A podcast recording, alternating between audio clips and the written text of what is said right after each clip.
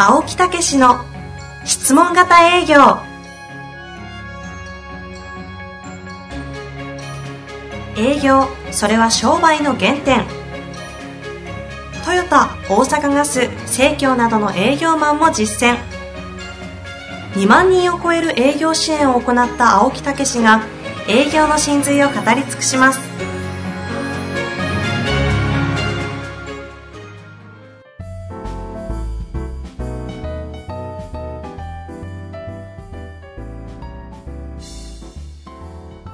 こんにちは、ナビゲーターの遠藤和樹です。青木武の質問型営業。青木さん、本日もよろしくお願いいたします。はい。よろしくお願いいたします。今日もはい。早速、あ、いいですよ。いいですか？えもうなんか前、前段階で少し話さないと、こうなんかそわそわされる。えいやいやいやいやいや。心配になってしまいましたあの、またその間にね、はいあの、入れ込みます。あはいぜ。ひ、落語の話でも、はいゴルフの話でも結構です。最近それしてません、してませんね。まあいいじゃないですかちょうどいいと思います。私としては気が楽です。はい。では、ご紹介していきたいと思います。えーこの方、光回線の営業32歳の方です。はい。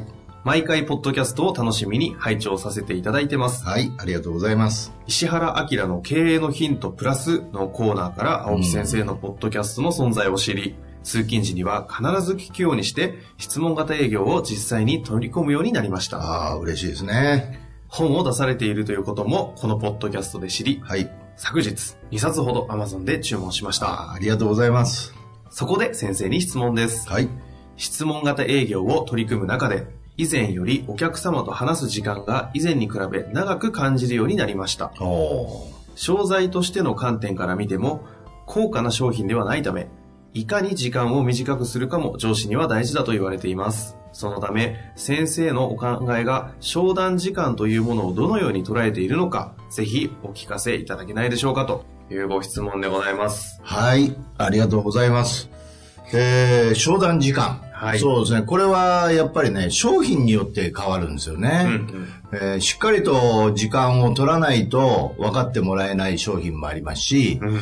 えーそれから割と手軽で、えーある程度のうんご説明で分かっていただける、うん価格帯もあると思うんですね。うんねだからそういう意味で、えーこちらの今ね、ご質問でいただいてる方は割と、うん短く飛び込みなんかでもやって、えーあれですかね。そうですね、こかもしれないですね。えーそういうような形でできるというようなことですね。だからそういう意味でですね、えー今言うように商品によっていろいろ組み立てていただくと、大体平均どれぐらいかかるかっていうようなことですね。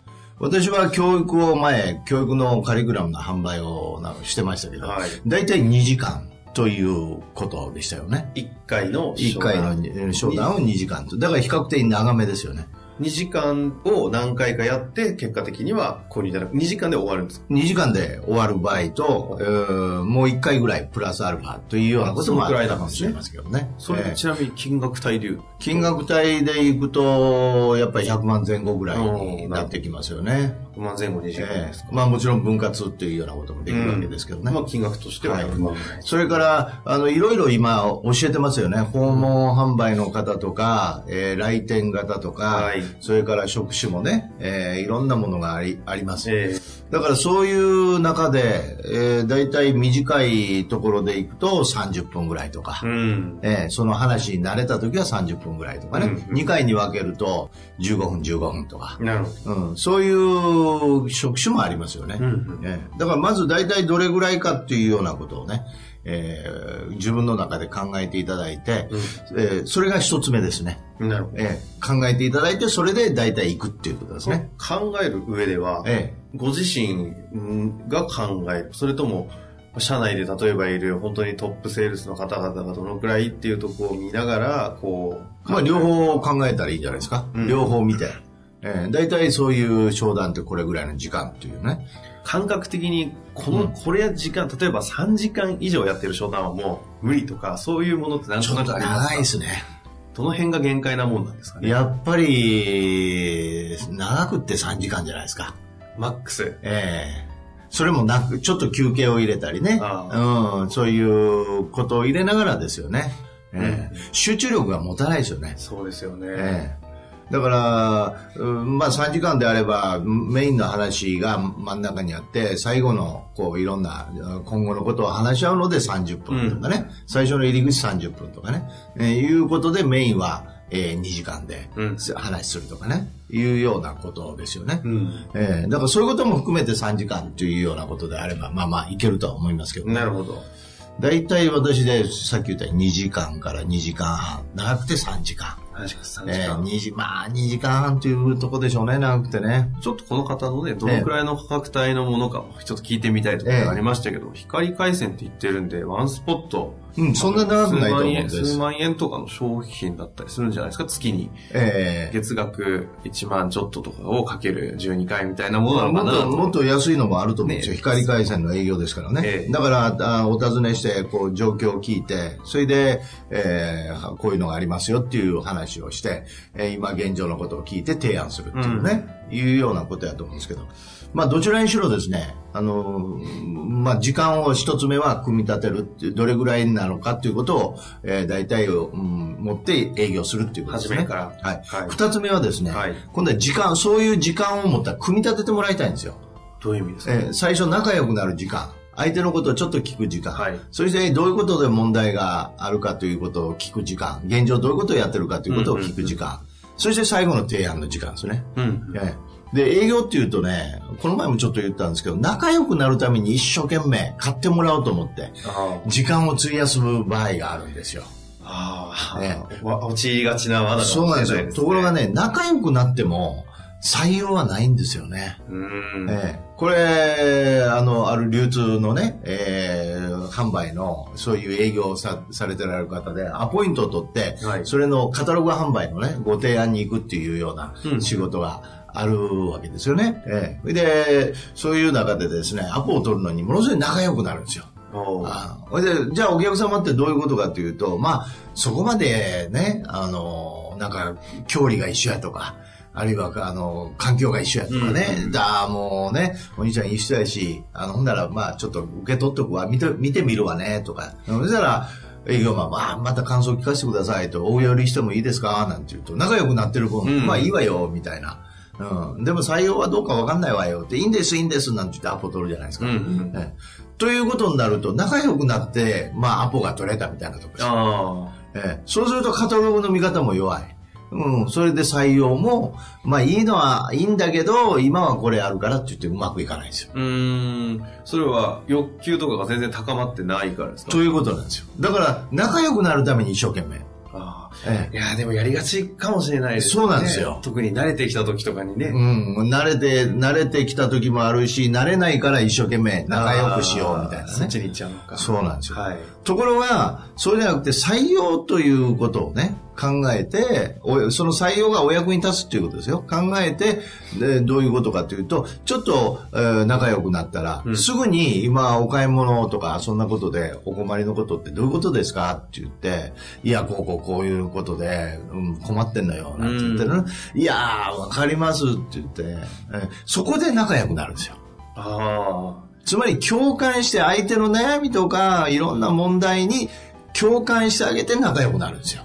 あ。なるほど。ええ。そうすると、あ、じゃあそういうようなことであればこれぜひカタログでね、購入なんかもいけますから見てみられませんか？なんて言うと、うん。まあ助かるわっていうことになるわけですよ。それ面白いですね。だから仲良くなるということの意識自体は間違ってはいない。そうそう、ポイントがどこで仲良くなるかうなんですよ。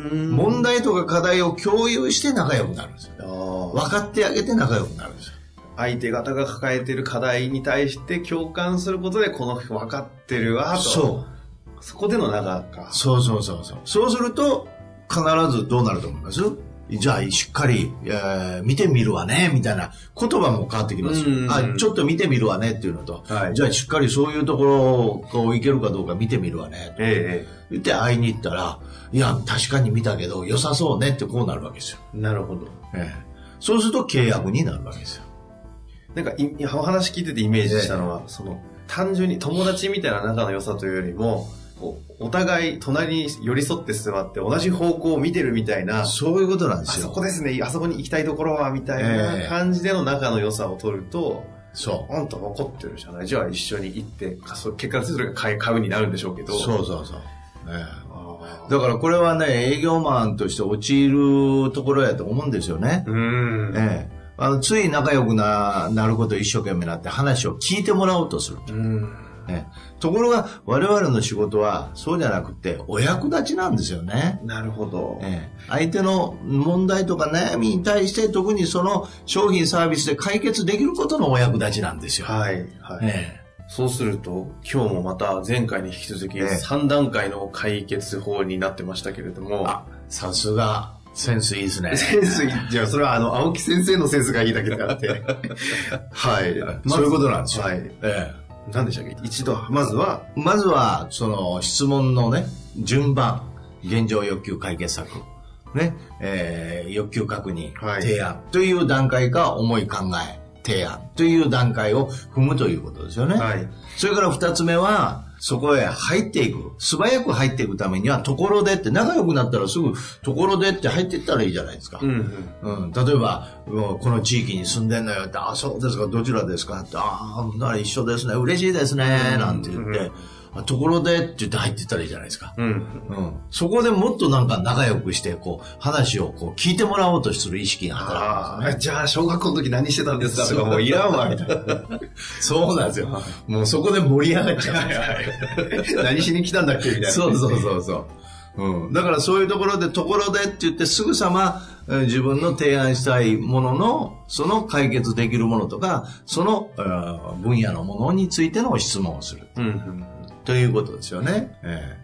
だから買い物ということになると、えーそういう流通のそういうカタログ販売なんかね、うん。カタログのもんじゃなくて、そういう、えーそれでできるもの、それはお買い物っていう大きなブロックなわけですよね。はいえーそういうことについて入っていくっていうことですよね。なるほどですね。えじゃあ先にまずはこの方、その時間をどのくらいかけるのかっていうのはもう初めからあちゃんと考えて、ええまあ先輩も聞いたり上司に相談しつつ、このくらいでっていうのをまず決めて、えでその中で決まった、例えば1時間なら1時間の中で現状欲求解決策、欲求の再確認をして、提案をするっていうのをどう組み立てるかももうシミュレーションしてそおくと。うですね。まあこの方のですと多分ね、長くって、まあ30分でしょうね。ああ、そんなもんですか。もう早早ければ15分、20分ぐらいでできるようなもんじゃないですか。いや、こういうことね、えーはあ光回線の営業っていうことですから、うん、よくわかんないですけど、まあ日頃私も訪ねてきたりええ。したことを聞いたりしたことありますからね。うん、だからそんなもんじゃないかなと思うんですよね。なるほどね、えそんなもんか、そうか。15、じゃあ私もね、そういう商材というのは正直扱ったことがないんでお聞きしたいんですけど、なるほど。例えば15分とか、え三まあ15分えぐらいで、え現状聞いて、欲求聞いてとかってできるもんですっけ？できますよ。それは商品によって日頃使う、使ってるもんだ、ものやったら。あ、今どこご契約されてる？そうそうそうそう。うん、どこ使ってられるんですか？使い心地どうなんですか？金額どうなんですか？とか。そうか、そうか。うん結構スコンスコン入れるもんですね、確かに。そうですよ。うん、日常のものっていうのは。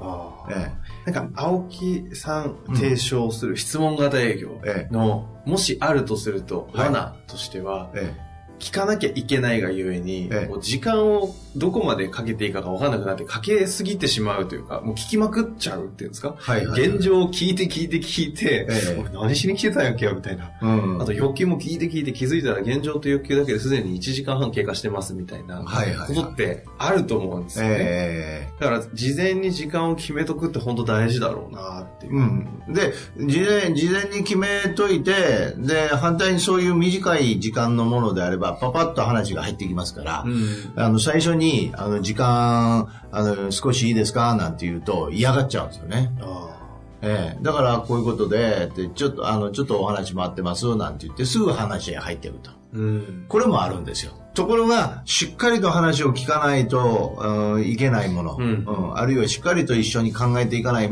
いけないものは、帰ってこれからお時間大丈夫ですか、はいって言って前も言ったかもしれませんけど、次のお約束何時ですか？って言って、うん1時間、2時 ,1 時間半ぐらい大丈夫ですか？っていうね。そういうことでしっかり取らないといけないですね。時間と場所を。そうか。ええまあ物というか相手の、その、物を通して相手の状況とかに関わってよりますもんね、そうそうそうそう。だから、そういう意味での個別でのアドバイスっていうね。いうようなことを、あの、させていただくと、企業なんかでね。なるほど。うん、そうすると非常によくわかるみたいですよね。そ最後にですね、ええご助言というか、挙げていただいてもよろしいですかね。はい。だからそういう意味で、えさっき言ったように、大体のどれぐらいの時間でこうやれるのかっていう、やっぱりこの決まっていくっていうところには平均値はあると思うんでね。うんうん自分のパターン、それから、えー一般のセールスでその仕事で成績上げてる人のパターンを見て大体を決めていく。そして今度は、えーその中で、その時間の中でどういうふうに展開していくかの組み立てを考えるということですね。それが一番大事なのは、我々は悩みや課題を解決にしに行ってるんで、うん。仲良くなって買ってもらうことじゃないんだっていうなるほどね。ここが本質ですよね。ここが本質ですね。そうなんですよ。だから、あくまでもお役立ちっていうことをね、いつも頭に入れて仕事をしていただきたいなと思いますね。忘れてしまった時は、オグマンディのをもう一度読んでみると。あ成功の秘訣っていうことでございますね。はい。わかりました。本日もありがとうございました。はい。えーそういうことで頑張ってください。